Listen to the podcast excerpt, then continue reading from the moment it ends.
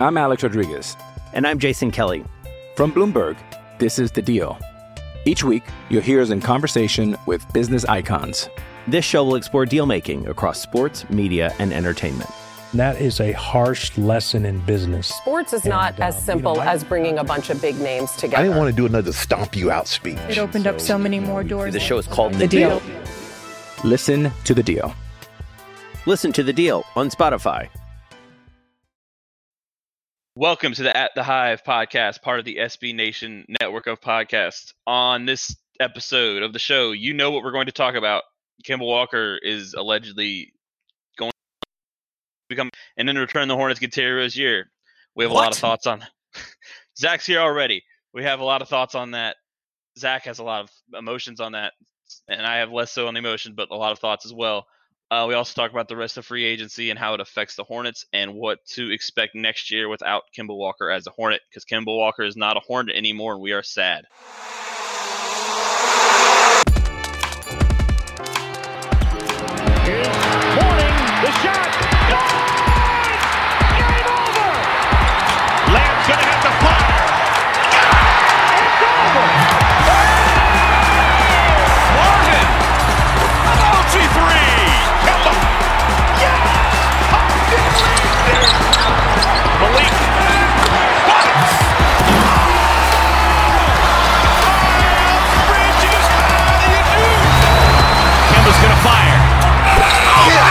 Out of town.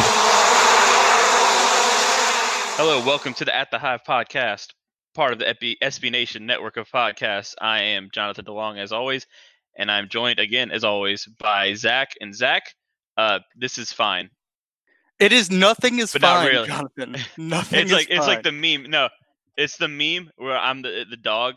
It's just with my nice coffee mug on the kitchen table, and the Uh-huh. entire house is burning down. That's that's what I mean by this is fine. It's a verbal meme. You see.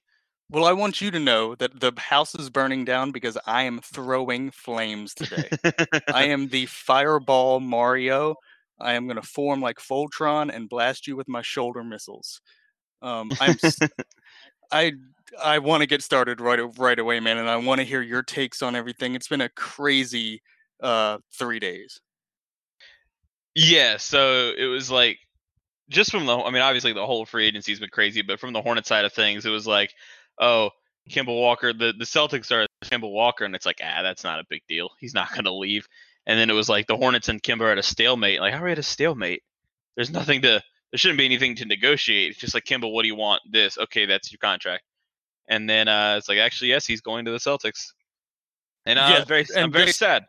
Yeah, and just to make sure everybody knows, Kemba Walker has signed a four-year, $140 million contract with the Celtics, and in some way we're doing a sign and trade that is going to bring us back Terry Rozier. Yeah, I still have no idea the whole the whole, whole way that's going to work.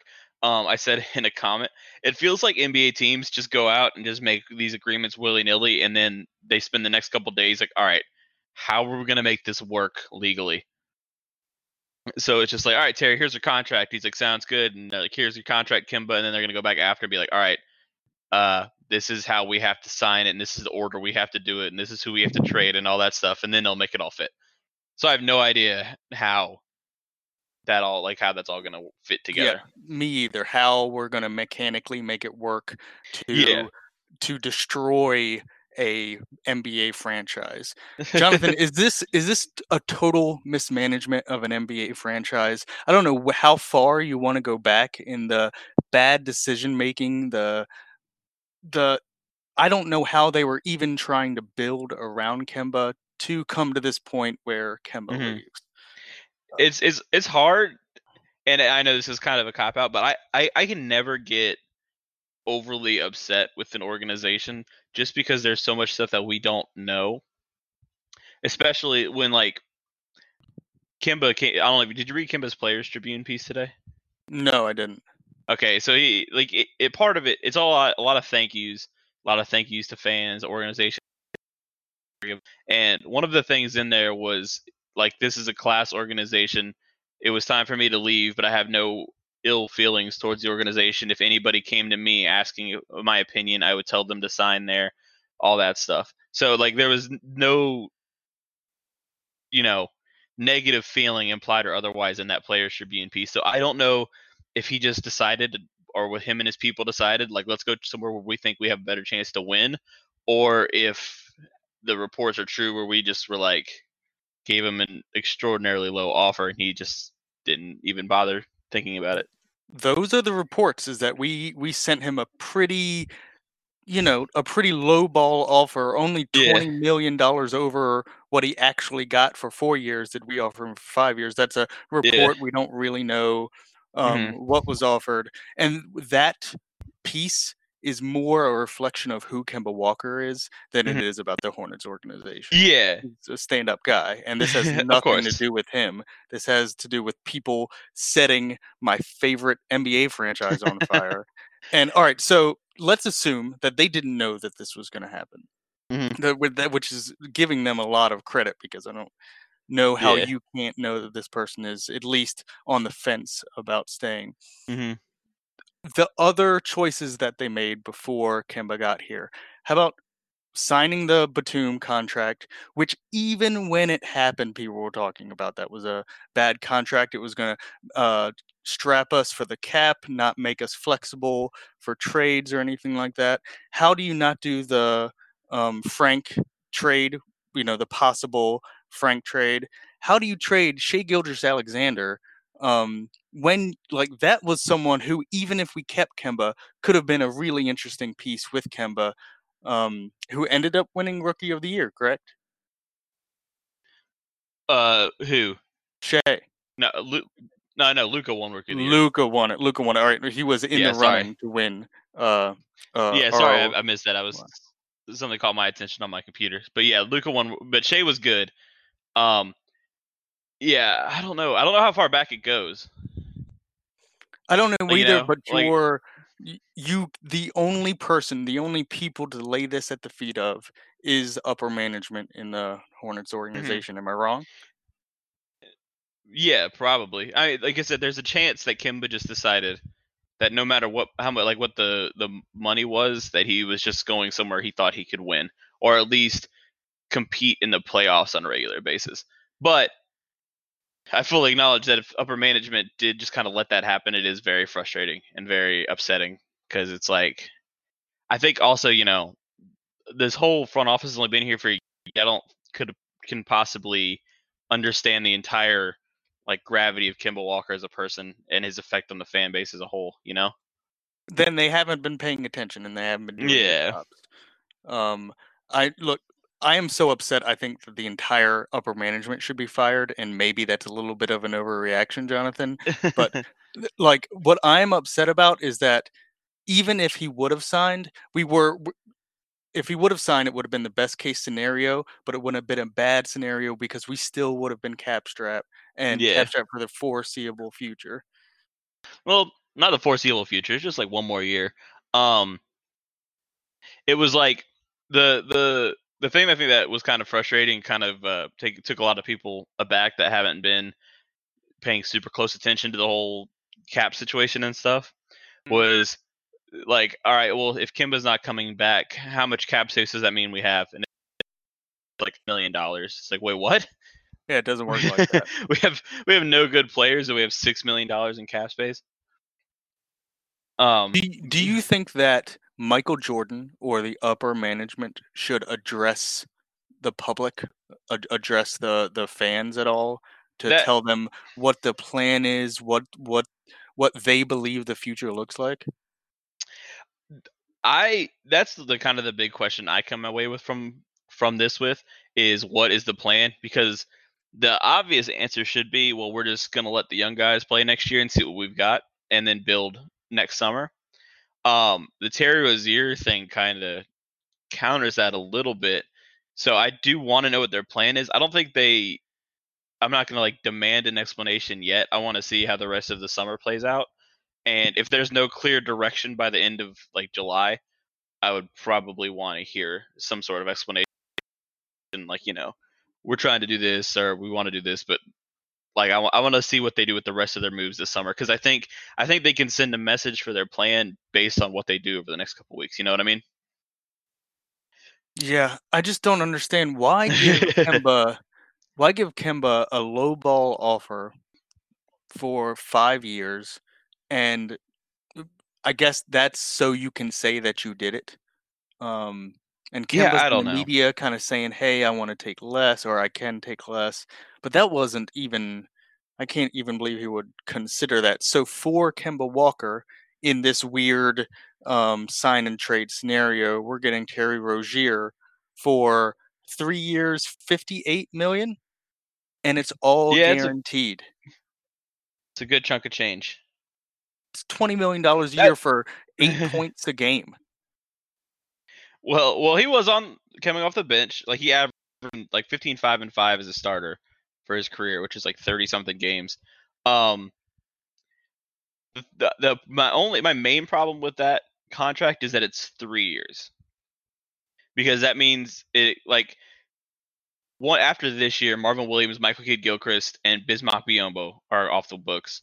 The year after, Cody Zeller, Nick Batum are off the books. So all the big contracts are falling off, and now we've added like a third one to the list who comes off three years from now. You know, it doesn't align with the other big deals on the team, which I would have preferred that we at least try to work like a team option in for that third year to try to so like if it doesn't work out, we can just wipe the slate completely clean over the next couple seasons.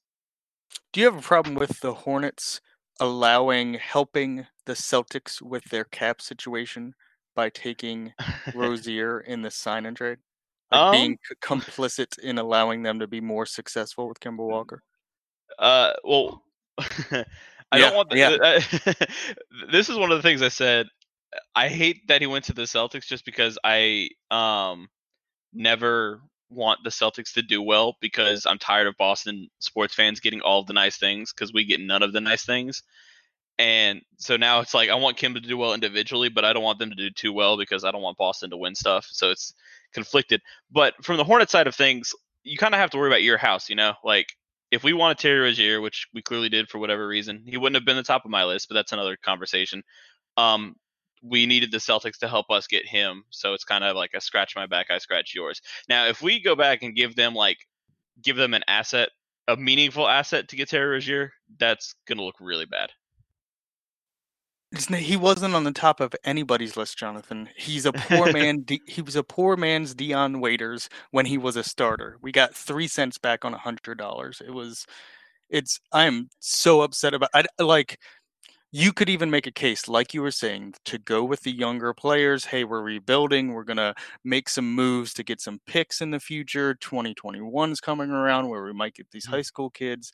But when you pay Terry Rozier $20 million guaranteed for three years, I don't know what you're saying to your fan base. Like, Yeah, that's the confusing part. yeah, and the the Boston thing, the fact that like Boston basically owns the northeastern part of sports media. And if they're not talking about Boston, they're talking about the Lakers. They're not talking about the Lakers, it's the Clippers or the Warriors or the Knicks or the Nets. And and specifically with the with the Knicks and the Nets, they haven't been good in very many years. So it's not like, hey, we don't talk about the Hornets because they're not good. Knicks haven't been good in a long time. Nets haven't Mhm. been good in a long time. They talk about these. It's so you have so much of an advantage if you live in a big market because you get all the media attention. Yeah. And like they Bill Simmons and I, I'm a huge fan of Bill Simmons mm-hmm. was talking about Kemba going to the Celtics well before there was any ESPN report, well before there was a Woj bomb. Like, and Bill Simmons does this thing where he's like just off the cuff, is coming from his mind. But Bill Simmons knows people in the in the Celtics organization, and I'm not saying that he did it on purpose. I'm saying that he can influence people, and he influence. I think he could influence the trade market. It's Yeah. crazy to live in a world like that when you're a Hornets fan or a Hawks fan or something. You know. Yeah, where it's just like it's kind of like how baseball is, and in a sense where you kind of have to home grow your own talent, and you have to strike while the iron's hot because they're always getting pulled to the the big clubs, like the like the Angels and the Yankees and the Red Sox and stuff in baseball, and Yeah. how it is here, where like if you get superstar, there's always this, you know, are they going to actually stay in like Giannis in Milwaukee? Is he going to be happy in Milwaukee, or is he going to want to leave for New York and all that stuff? And like, even though they're horribly run organizations, which is, I mean, for at least for New York is kind of funny. They've their free agency plan has been a big whip, but we'll get to that later. Yeah, Um, but like like the rest of the team is a D league, a developmental league for New York Yeah. or for LA or something. Yeah, and then even yeah, and like even Miami's kind of got like they're not the market so much as like the mystique of Miami and Pat Riley and the franchise and stuff like that. Um, is there? So I'm taking you, you don't have any, you don't get any sort of consolation, or you don't feel any sort of consolation for the Hornets getting back Terry Rozier and getting some sort of return for Kimba, even if it's a really bad return. If the contract was better, if the contract was even in the realm of it being an okay contract, we could talk about it, and I still probably wouldn't be satisfied. It's a horrible contract, and you could talk about uh, Terry Rozier kind of being a trade piece in the future if you wanted to, not for twenty million. I mean, unless he becomes something more than what he has been in his history, you know. it depends on the type of trade chip he is. Um, it with like the whole if if you wait two years and there's an expire, you can use them as an expiring and all that stuff. Which, Yeah. as Hornets fans, we've seen how well our expiring contracts are doing right now. Um, there's still time, but so far the the idea of having expiring contracts has done nothing for us. Uh, correct. And the draft picks that we've used um, when we've had opportunities have been not great. I mean, one day we certainly need to list everybody that mm-hmm. has been drafted in the first round for this organization since it came back. And Yeah. it's a it's a sad, sad list. It's not a very good list unless you like keep Tobias Harris on the list.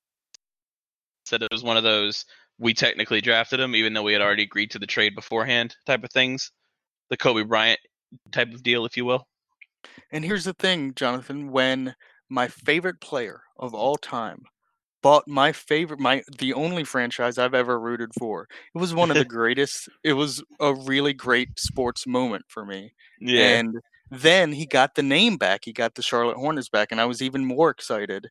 And ever since then it's been downhill. And I Wait. always want Michael Jordan to own the the Charlotte Hornets. Um, but the upper management either his decision making has to change when it comes to basketball operations, or he needs to Mhm. get someone in there who has a voice that can, in some way, compete with his. I want to say Mitch Kupchak is that voice because of his track record with the Lakers. Um, I, I, I I still that's it's hard to say. Obviously, it's a, it's the same thing like I was saying earlier. When you don't know like the inner workings of a team and who's making what decisions and stuff like that, it's hard for me to get overly put too much blame in one spot because I just don't know where to go with it. But I, when we hired Mitch Kupchak instead of someone like Gersson Rosas, who is like the hot name um, among potential front office executives, my my big t- like selling point to myself was that you know Mitch Kupchak is an established name. He won championships with the Lakers. He, if anybody can get Michael Jordan to just be like, take his hands off the off the team and let the the, the front office people do front office things. Mitch Kupchak's the guy to do that. So His decision not- making the last few years of LA though were, was questionable. it was not great. Yeah, I know that was the my and the, and the other and Kupchak, side of my brain telling me not to like that. Yeah. yeah, and Kupchak did the SGA trade, and I, I Mm-hmm. realized that that's new, and that Miles Bridges could be the second coming of Larry Johnson, but because we have that such a need now, imagine if we had SGA, we wouldn't have made the the Terry um, sign and trade. You know, we would have been a little bit of a different position, and then we go and we we um, draft PJ Washington, who again, I have some hopes for P- PJ Washington, but we need guards. N- now we need guards. Yeah, but if I we mean, take Malik Shai Gil- Monk might be a starter on this team, Jonathan. Are you afraid of that? well, he won't be. We have uh, it'll be Bacon Bridges and somebody power forward. But if we didn't take Bridges, we would need a forward. So either way, like we're gonna have a hole on the roster, like a glaring, massive hole on the roster. So, um, and I still like Bridges better as a prospect than Shai. So that that doesn't got that doesn't have me all bent out of shape or anything. Um, I don't know. Is there anything else you? I know you have more to say about Kemba. Just anything else? Let it all out. Um, the only so first of all, he didn't owe us anything. It was amazing while he was here. He was the only reason um, to go to Charlotte Hornets games for years upon years. Um, you know, it, it was awesome being a fan of the it was awesome being a fan of the Hornets because Kemba Walker was there and it would have been way worse if he wasn't there. Um I hope he personally does well. I just hope he gets traded off the Celtics tomorrow for some reason. it's hey, and you know what? There's still hope. He could always change his mind and come back. Yeah, and I do think that Michael Jordan or someone in upper management needs to address the public. And just like the Knicks uh, did it a couple days or yesterday, Uh-huh. um, kind of talking about you know what their decision making was. Look, I know you can't you can't. I know there's some huge plan that you secret plan that that you guys have that you can't give away, but I need you to address us and you know at least say thank you to Kemba and say we understand that this is a big loss for the city. They they did do that. I don't know if um Mitch Kupchak and Michael Jordan both released statements today. Yeah. Um so they're but they were they're pretty brief. Um let's see, Michael Jordan just kind of thanked him and said he's dis- we're disappointed he's leaving, called him a special player, and wished him all the best. Um, Mitch Kupchak said it's hard to gain a true understanding of someone until you're around them on a regular basis. And I've joined my time with Kemba over the year that I've been here. After watching him in practice, seeing him interact with his teammates, and getting to know him, it quickly became apparent that he's a special player in person. We thank him for his contributions to our franchise and our community, and wish him to continued success in the future. So those are the from uh, Jordan and Kupchak. Those were the their Yeah, like y'all, statements. Y'all should have should have paid him his money. That's all I gotta say, to be honest with you. Um, there are other people who left the team. We can we can. Well- Kemba's going to come up probably as we continue to speak a little. Yeah, bit. I did have one more thing to back to what I said, and this is what distracted me earlier when I stopped listening to you for a second. Mm. Um, so which again, sorry about that. But uh, you know how I said NBA teams seem to just kind of like make all these commitments and figure out how to make it work later. Yeah. Um, Mark Murphy, who is he covers the Celtics for the Boston Herald, tweeted uh, per source, Celtics don't know yet. I don't know yet know which mid-level exception they can use in wake of Walker Rozier trade. That will be part of their focus during the moratorium. So yes, they don't know what they're doing yet. Yeah. it's just like they literally are like, all right, we don't know what exception we have. Um, we'll use the next couple days to figure out what exception we can use to sign new players and all you that think stuff. there's So yeah, any chance of a possible something coming back to us? There's just no reason for them to do that, right? No, the only so the only incentive for the Celtics, from my understanding, expert by any means, is the benefit for the Celtics to get Kemba in a sign and trade is it allows them to bring back like Marcus Morris with bird rights, and it gives them a mid-level exception instead of a room exception, which is like five million dollars a year difference that they can use on players. Because for them to sign Kemba Walker as a free agent, they have to renounce all their cap holds, which means they can't go over the cap to re-sign any of their free agents, and that will give them no room to sign anybody other than the room exception. So for their end, it helps to trade for Kemba Walker while they're over the cap, because then they can stay over the cap and use all those other exceptions. So there's incentive for them to do that. I hope. well, I'm glad. I'm glad the Charlotte Hornets could help. You know, I'm glad. Yeah, yeah. But well, on that side, on that end, I hope that's enough incentive for them to help us, because if they pry an asset out of us, Kemba Walker, and we can get Terry Rozier, uh, Mitch Kupchak might as well just pack up and go home. Like that's a, that's even if it makes sense from a basketball standpoint and a front office standpoint, which it really probably won't. But the optics of it to say the sign and trade in which the Kim, the the Celtics received Kemba Walker and a draft pick, and the Hornets received Terry Rozier, it just looks horrible. Like you can't. It's, I don't think you can overcome that from a PR standpoint. I'm Alex Rodriguez. And I'm Jason Kelly. From Bloomberg, this is The Deal. Each week, you'll hear us in conversation with business icons. This show will explore deal making across sports, media, and entertainment. That is a harsh lesson in business. Sports is not And, uh, as you simple know, I- as bringing a bunch of big names together. I didn't want to do another stomp you out speech. It opened up so many more doors. The show is called The The Deal. Deal. Listen to The Deal. Listen to The Deal on Spotify. With threats to our nation waiting around every corner, adaptability is more important than ever. When conditions change without notice, quick strategic thinking is crucial. And with obstacles consistently impending, determination is essential in overcoming them. It's this willingness, decisiveness, and resilience that sets Marines apart. With our fighting spirit, we don't just fight battles, we win them. Marines are the constant our nation counts on to fight the unknown. And through adaptable problem solving, we do just that. Learn more at marines.com. Last year at the trade deadline, if you weren't willing to go the full 221 million with Kemba Walker, um, then why not trade him? There was offers, you know, reported offers out there. If you if you were like thinking that, hey, we're see Solon, we're, we're definitely not going to offer him the the max. Maybe he'll take something smaller than that. Let's look at possible trade, you know, avenues. It's irresponsible that you you lost someone like Kemba Walker for nothing, and I'm saying for nothing because it's a sign and trade. It, it's basically nothing, and like you said, we might have to Yeah. give something up.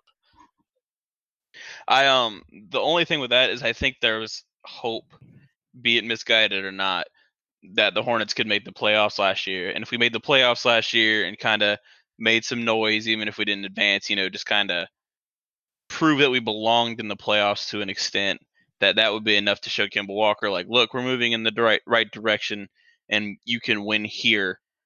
And that was, I think, their that was what they kind of pinned their hopes to. Like I said, it might be a stupid idea, but I think that's where they their mind was. And it sounds like I'm I'm calling it a bad call because I saw it miss the basket, right? But people were talking about, hey, if you have any Yeah. doubts that you're gonna not gonna be able to re-sign Kemba Walker, you should really look into trading him at the trade deadline. It's not like this Mhm. is hindsight. People were actively talking about it all the time, and every time the Hornets have do something, draft a player, a lot of the times the question is why. Why are they doing this? What are they? Th- what's the thinking behind it? Um, that happens a lot in this organization. It sure does. Absolutely does. Um, which so pivoting away from that, do you understand why Frank and Jeremy Lamb are gone?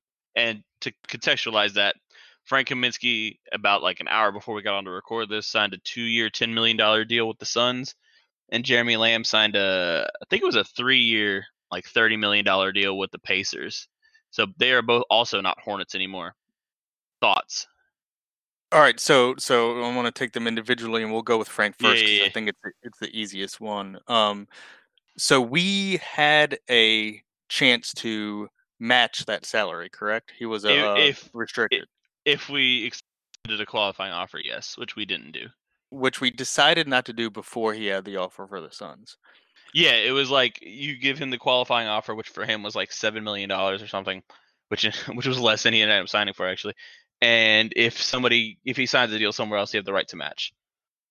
Yeah, and my thoughts are they knew that Kemba wasn't coming back. Kemba's not coming back. There's no way we're going to compete. So why pay Frank? Yeah, I don't think there's any reason to bring Frank back. What I think a lot of people are very caught up in his strong play to finish the season. And I think a lot of people have forgotten that he's done that literally every single year of his career, where he plays really, really poorly for like 75% of the season. And then for the final 25% of the season, he just, it it all clicks and he finishes strong. He's done that yeah, all you have, four a, years you have a theory. You have a theory on this, don't you? It's the March Madness theory.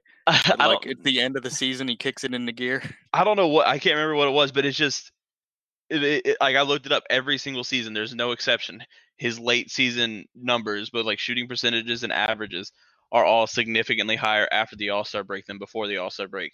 So just because Frank finished strong, it does not mean he's going to continue to play strongly because it's that's been the trend for his entire career, and it's a four year sample out of a four year career. So I feel pretty strongly that Frank it the odds of Frank be ever becoming like a consistent player like we saw at the end of this season are not that high. And he's about to go to a team. He's just going to be below 500 in the desert versus being below 500 Yeah. in beautiful Charlotte, North Carolina. Yeah, and that's So I I'll hope be he enjoys the next two years. I I will be interested to see what he does in Phoenix because it's just a that that team is just such a weird combination of players. Yeah, it's crazy. Um, what point guard did they sign? They signed somebody. Ricky. Rubio. Yeah, Ricky Rubio. I So they have Ricky Rubio, Devin guy. Booker, Kelly Oubre, I think is back. DeAndre, I mean, maybe maybe Frank will start with DeAndre Ayton, but they only gave him five million a year, which isn't a lot, especially because I saw things where uh, he would have significant interest on the market. and normally that would drive the bidding up a little higher than five million a year. But This know. market I guess not. specifically, this free agency market this year has been crazy. People getting really weird amounts, like not even breaking the books, Yeah. but sometimes shorter amounts to stay with teams. It's it's crazy. Yeah, what did you think of and also Jeremy Lamb leaving I thought made sense too, just because as good as Jeremy Lamb was last year and helpful as he was last year being the second best player on the team, I thought I don't with the the, the team seems to be going in a direction where they want versatile two way players that everybody can dribble, pass, shoot, defend. Jeremy Lamb isn't quite that. Like he's helpful, but he's the style of basketball isn't the best fit for what I think James Borrego and the front office want to do because he's very isolation heavy. He's kind of ball dominant, but he's not quite efficient enough to be a ball dominant player on a good team. You know what I mean? I totally do, and you know he's not been in the year in the league for two years. He's been in the league for a long time. So although Yeah. he he showed some growth last year, you're seeing what you're gonna get from Jeremy Lamb. Yeah, like this is his Um, third contract. Like he's he's going to be he's 27, which uh, obviously he's still got some room to grow, but he's not going to take an ex like a giant leap forward to become like a next the next level of player. Yeah, and I mean, don't you burn it down? Or I mean, like signing Jeremy Lamb, I I guess just like uh, signing Terry Rozier, wouldn't it's not where you need to be going. Like I would be trying to hit the salary floor and um, trading asset trading assets to get draft picks right now because Yeah, that's where you need to be going as a team. A total reset. Yeah, you need to try to use like the Michael Kidd-Gilchrist, Bismack Biyombo, Marvin Williams contracts. Um, I probably want to keep Marvin here just because I don't know how important veteran leadership is, but if if it is important, Marvin Williams is definitely the guy for that.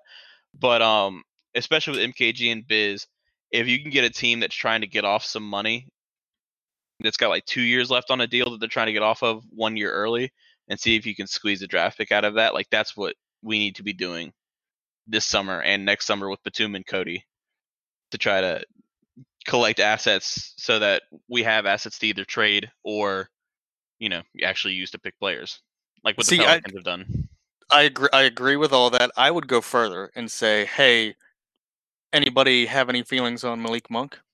Um, what what can we get a, a draft pick out of trading Malik Monk? Um, Yeah. Miles Bridges. Although I really like Miles Bridges, he's on the trading block too, man. I don't understand who is untouchable on this team.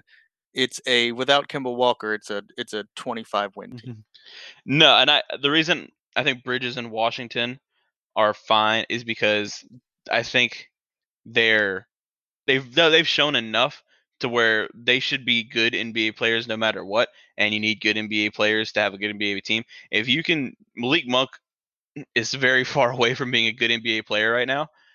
If you could get a decent asset, like I wouldn't just sell him all for like second round picks, but if you can, you know, sell high on him to a team that thinks that he's just in the wrong situation and will give you a first round pick or like a more proven player that's still young enough, obviously, I'm I'm for that.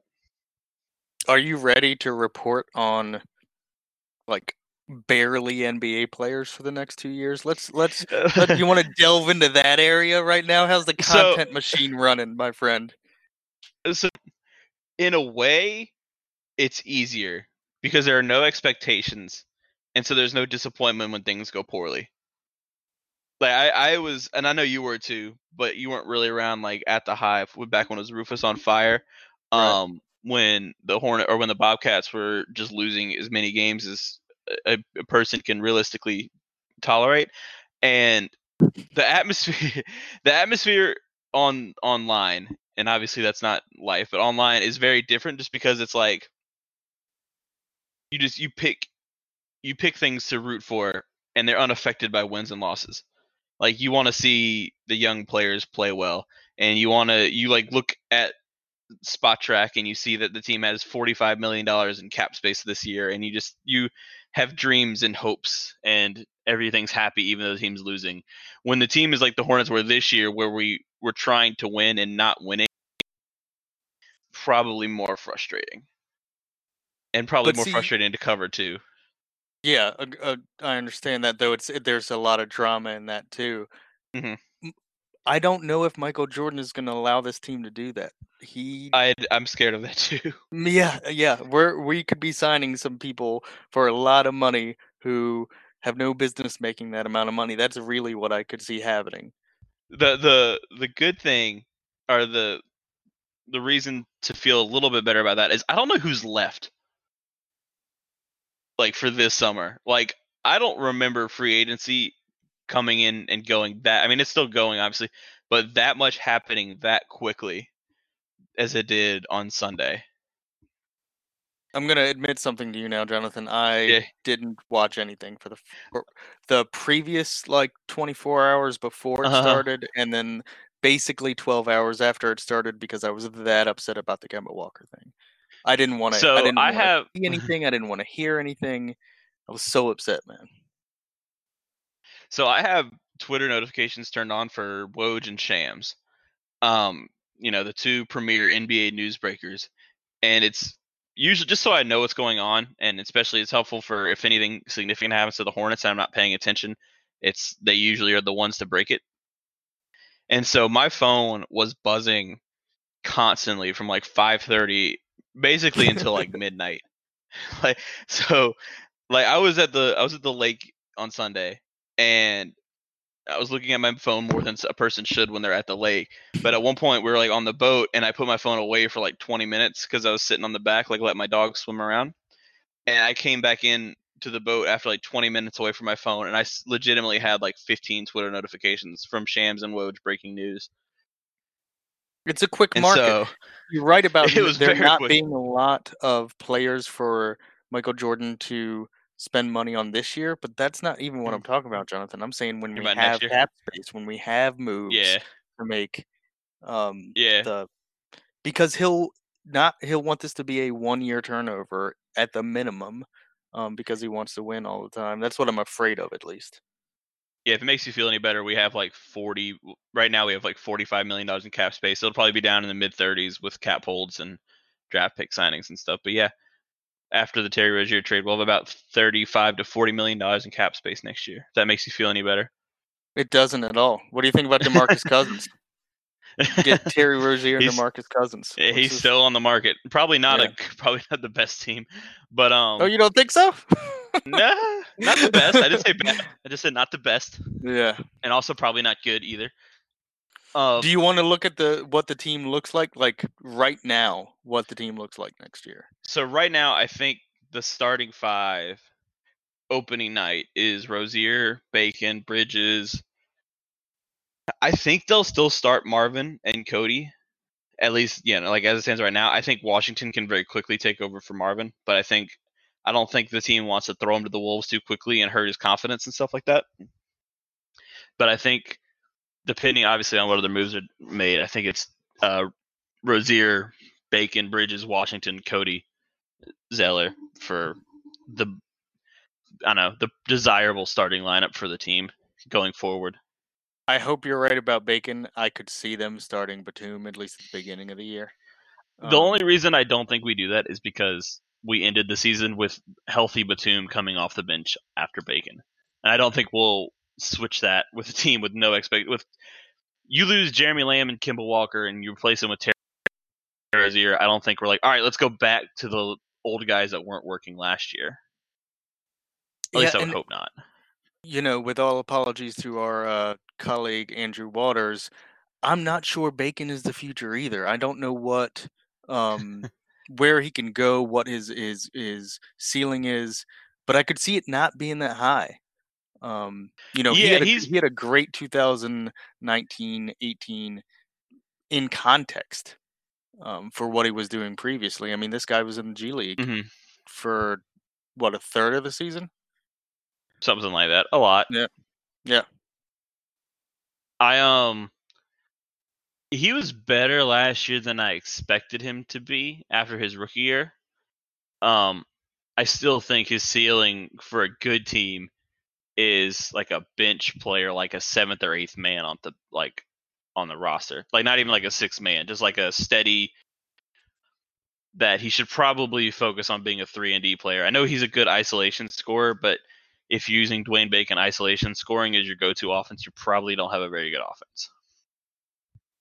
Yeah, which is a good assessment of what next year's team is going to look like. Yeah, who do you think leads the team in scoring next year?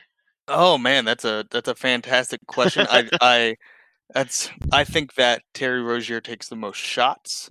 Mm-hmm. Um, man, yeah, I guess uh, you have to say him because who else is leading your scoring? Like, do you think that that Miles? I I I don't even know. I can't even picture. Like, give me an NBA comp from what Miles could become if he is the number one scorer on the team, right? Yeah, I don't know. I don't know either. he's not really. He's not really the standout outside the, the three point line shooter. He can he can knock down that shot. I believe he can develop that shot, but I don't think it's Yeah. going to be his main scoring um thing. I, I just don't know. he's a he's a big and I, I mean I, this is what I kind of expected from coming in. So this isn't a knock by any means, but he's a very much like a a garbage bucket getter and all around player. He's not as he's not a guy you want ever to lead your team in scoring. Like he can be, I think his ceiling in my mind was always like a good defender that can average like 18 a game off just like you know three to four threes and a couple offensive rebounds and some cuts and stuff like that but he's never going to be a guy to average like 20 points a game unless things are going terribly, terribly wrong or terribly, terribly well, and he's developed a lot further than anybody expected. Right. So I would say uh, Scary Terry is our leader in points for the year, unless something else happens in free agency. Yeah. So let me ask you this: this connected to that, where would you what where would I have to put the over under on wins for you to go over? Right. So if I said that this team is going to win 35 games, would you say over Under. or under? Way 35? under. I agree. So if I put Smashing that the under. 25, 25 is probably where I put the line. I Yeah. wouldn't I wouldn't feel comfortable enough to like if you said the Hornets over under is 25 right now, I would say I'm just going to abstain from from betting on that. Yeah, and if it's if it's over 35 wins, then you're doing it wrong. You're doing a franchise Mhm. wrong. Because it's if it's th- over 35, it's 38 and you still don't make the playoffs and you don't get a good draft pick on the other side. The only exception to that is if the play if the team as constructed right now makes it to like almost the playoffs and they do so on the backs of like Bridges and Washington and Bacon and Monk, okay, because they're going to only get better. If we throw like Batum and MKG and Marvin out there for significant minutes and they are the ones that somehow scratch and claws to 35 wins, that's a bad thing. If we make it to the playoffs with the, the team as currently constructed, I will buy a Terry Rozier Boston Celtics jersey and wear it around the city. That That's- it's not going to happen. No. But I'm saying if the team is unexpectedly good with young players, it's kind of like it'll be very similar to the Kings situation last year. Like I don't think the Kings are mad that they almost made the playoffs last year because it was De'Aaron Fox and Buddy Hield and uh, Bogdan Bogdanovich and all that and Marvin Bagley. You know, Yeah, but that's a totally different situation because both uh, Fox and Bagley, that's you have a core there. You have some type of young core, a building thing. What name our young core besides What- Bridges? Name our young core. We what I'm have one. saying. Yeah. No, that's what I'm saying though. If is they they would become the young core if they like I don't think they'll be that good, but if they came back that good and were like that good with this young core, that would be our young core. Even though they weren't high picks, but I don't think it's going to happen. If they it would just be like all of a sudden Malik Monk is making 45% of his shots and playing defense and PJ Washington is better than advertised and Miles Bridges is like creating shots for himself off the dribble. We're like, okay, now we're working with something. Like we've got some good young pieces to build around but I don't think that's going to quite happen.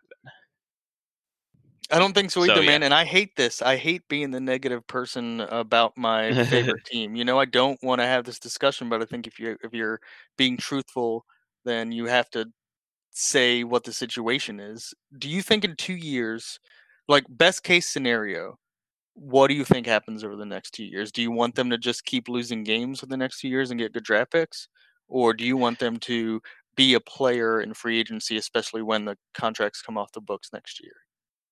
I think, uh, I think they need to have multiple plans in place. based on how this coming season goes. Like this coming season, we need to pretty much go in to the ro- like go into the season as is, and then if I like I said, if the young guys overachieve, you can maybe look at accelerating it a little bit. Um, if things go as expected, then you just need to keep like you need to use the cap space you get for absorbing trades and picking up assets for another year at least and see what you got and then just kind of like evaluate it year to year until you feel like you have young enough good enough young building blocks to start trying to use free agency to fill in gaps Uh, yeah, I mean But I- that's that's smart, and the Yeah. fact that you said you should have multiple plans, you should really write that in a letter to Kupchak about multiple plans if certain things happen. Like make sure you Yeah. pivot. You know. And yeah i don't think you should ever none of those plans. no, not would not have been in my plan. But I don't think you should ever go, and it worked out for Philadelphia. But I don't think you should ever go the route where you've already decided what you're going to do, like in 2021, in the year 2019. You know, because you never know what could happen. Like I said, all of a sudden, because I know I know these young guys are real close, and they've all been working real hard this summer to get better. If you've like already made up your mind that we're gonna tank this year and next year, but then like Dwayne Bacon and Miles Bridges both come in and start and average 22 points a game, and you win 41 games. You're like, what? What are you gonna do? Just like try to lo- like make them not play so we lose games because that was the plan. So you know you have to be ready for everything. yeah, and to even say that it worked out for the 76ers is to say that you know going to right before the conference finals is working out. Um, Yeah, that's- they're in a they haven't even place, gotten to the- wrong. Yeah. I don't know if you saw that in all the hubbub yesterday. What was it? They have Al Horford now. Oh yeah, I did see that. Um, no more Jimmy Butler. No more Jimmy Butler, no more JJ Redick, no more shooting. Mhm. I know uh, Horford can shoot like one or two three pointers a game. Um, He's a good three point shooter. He just needs a lot of space to get it off because he's got a pretty slow release. yeah. Um, if real quick though, if among all of the uh, stuff going on yesterday, also the Warriors got D'Angelo Russell. Like, how ridiculous is that? I that is crazy, and also I read something right before we got on here about the idea that the Warriors could trade D'Angelo Russell um, immediately for something else. I don't know. Yeah, That team, that team really does play four dimensional chests. Um, yes. I mean, I'm you know they they operate on a totally different level. I can't believe players voluntarily leave a team like that hmm um, with the amount of talent that it has and with the organization, the management as well. Yeah, like Um, how they're so competent. Yeah, and I don't know what his role is going to be on that. I think that any time where Steph doesn't have the ball, it's kind of you want Steph to be to have the ball to be making the decision for that team. Mhm. But heck, man, you know, even as a, a secondary uh, ball handler, it'd be a great addition to the team. Yeah, I think he's supposed to be like Klay Thompson when Steph's on the court, and then Steph Curry when Steph's off the court. Obviously, not as good as either one of those, but in that role. Um. Anyway, to me, I want to wrap this up with something that might make Hornets fans feel a little bit better. Okay, good Um, because I'm going to wrap it up the opposite way. Go ahead. Well, at least we're not the Knicks. Okay, so what what why do you say that? What did the Knicks do worse or how are the Knicks in a worse position than the Hornets? So the Knicks basically they traded Kristaps, who they had, and every cap space. They didn't even really acquire assets in terms of draft picks or anything like that. They just it was just cap space, cap space, cap space. Yeah, they got a were going first to- round coming from the Mavs in like Oh, they do have Mavericks picks. That's true. But Yeah. um, but the, the Mavericks should be good, so they're not going to be you know great Right. picks, hope most likely. Anyway, it was just cap space, cap space, cap space because we're gonna get Kevin Durant and Kyrie Irving or Kawhi Leonard or it, just somebody good, and they got Julius Randle and Bobby Portis and Reggie Yeah. Bullock. Yeah, Their first three signings that they I saw, I saw announced for them were all power forwards. Were Julius Randle, Bobby Portis, and Taj Gibson. They have a lot of young guards though, right? Neil Ntilikina, Um, Knox It- is Knox. Knox is a forward. He's a forward, and was also a power forward. So I don't know. Well, I guess. And then they had crazy. Dennis Smith Jr. and Ntilikina. They also signed Elfrid Payton. So I'm not exactly sure, and they signed Wayne Ellington too. I think. Um, yeah, they did. So I'm not exactly sure what the Knicks are doing. Yeah, and I- I'm looking at it now. It's all two year. They're around about all two year deals. They're all two year deals. Every single one's a two year deal. Which is a good cadence to be on. That's why you don't add that third year, twenty million dollars for Terry Rozier. Um, Spotrac right now, unless it's wrong, all of them are are team options for the second year. So uh, Wow, those are those are not bad contracts. if this is accurate, they're going to have Julius. They'll have exactly two players on their roster this time next year, well, or th- um, they'll RJ Barrett, who's not on there yet because he hasn't signed yet. So three players uh, guaranteed to be on their roster the next summer, and then they'll do this again. They'll go for like Andre Drummond and whoever else, and then probably whiff again, and they'll try again, try to get Giannis and stuff like that. But I Jonathan, guess it's a. Jonathan, do you know about? Do you know what quantum physics is? Yeah. Do you know that they that the idea is that there are multiple um, universes? realities, yeah, yeah. Exactly. Do you believe that we are living in the darkest timeline, the darkest Charlotte Hornets timeline, um, where, like, the Kemba Walker was an amazing basketball player and all that type of stuff, but he was also a quality person to employ, someone Yes. that you were proud to be a, a fan of and who didn't go on Twitter and start fights and and start um uh, like burner Twitter accounts to to yell at people and then to get figured out. Didn't have anything personal going on that anybody cared about, or w- was really just a value add to your community. And you had a chance to re-sign him, a large amount of money for sure. Maybe it would keep, make us too cash strapped, but when you have the opportunity to sign someone of the quality basketball talent and the quality person, I can't believe we can't get that done. Um, and it really, it really upsets me. I hope I've made that abundantly clear on this podcast. That I you know, I think I think people will come away after listening to the show and have a pretty good idea of uh, your your feelings about the Kemba Walker situation. well, then I've done my job. I've done my job, Jonathan. So yeah, so that's all I needed to do. This is the the the forty five minute Zach vent session. Perfect. No, you no, you, no, you did you did actually. Have, it's not like you just ranted about nothing. There's actual substance behind it. But I'm I'm very sad. I was actually like really really sad. Like I never have felt that sort of like sadness over sport before because it's just sports. And as much as I love sports, and obviously like it's most of my life that I can dedicate to it is dedicated to it.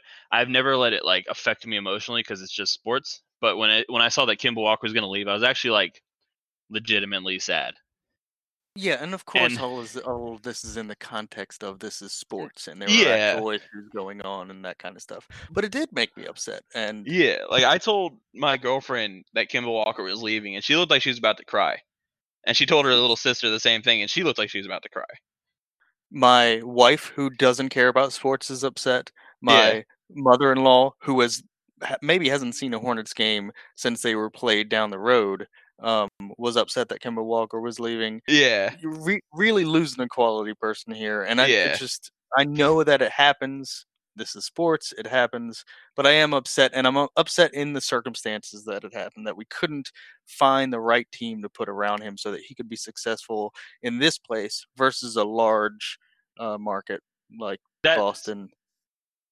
Yeah, I think the the most frustrating part is yeah, it's like over all this time he's been here, we've never because he's been it's been four years basically since he's been a playoff caliber player, and that the front office has not been able to put anything like it shouldn't be that hard to build a playoff team around Kemba Walker,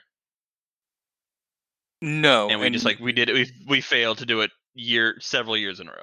multiple times with not only free agency but also in the draft as well. Yes, and what I hope in office, so it's a little more difficult for them to learn them from the mistakes of the previous front office.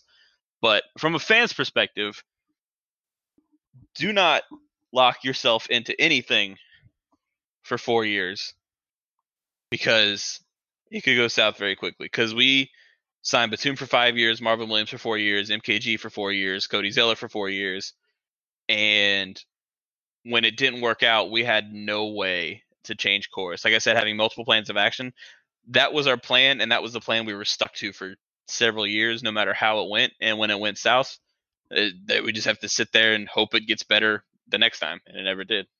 And it has to be said again. Yes, we're talking about it from hindsight, but it was said when those deals were signed that they were not great deals to be making. Yeah, and I understand to an extent because we won 48 games when we gave Nick and Marvin those contracts, but the length of the contracts is it, like uh, I thought at the time, but in hindsight, for sure, way too long for all of them. Like in isolation, with the, with the player options. Yeah, like in isolation, like Marvin's deal on its own is not a backbreaker. Nick's deal on its own is not a backbreaker.